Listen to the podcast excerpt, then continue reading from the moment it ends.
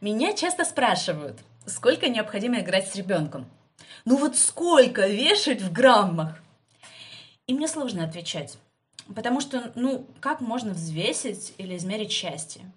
Ведь игра это не занятие, не каторга, не хлеб по талонам и даже не отработка штрафа.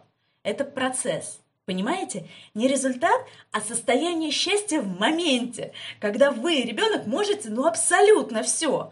Да, понарошку, но нет ничего невозможного. Полеты, магия, суперсилы. В эти минуты вы можете исполнить самые заветные мечты. Свои и ребенка. Вы можете дурачиться, шалить, быть собой или тем, кем никогда еще не становились. Игра — это когда вам здорово вместе, когда самое главное приключение здесь и сейчас. И ведь именно такие моменты мы вспоминаем, когда вырастаем — то самое счастье игры и те, кто был рядом. Именно это поддерживает в трудный момент, и мы знаем, что несмотря ни на что, нам все по плечу. Но если все же попробовать посчитать время на игру, сколько его у нас есть, чтобы заполнить детство счастливыми воспоминаниями до 14 лет. Да-да, в этом возрасте начнется другая история.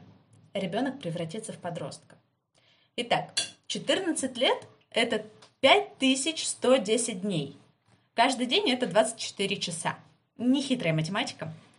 За сутки на сон в среднем уходит 10 часов. На завтрак, обед и ужин еще 2. Пара часов на дорогу куда-либо.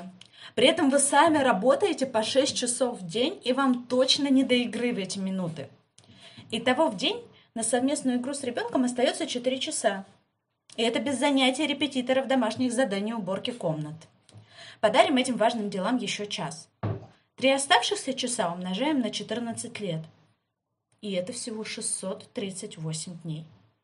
Получается, что у нас за всю жизнь есть немногим больше полутора лет, чтобы провести время с ребенком. Подарить ему те волшебные минуты детства, игры и веселья вместе с самым важным человеком в жизни – вами. Поэтому только вам решать, сколько необходимо вашему ребенку счастья.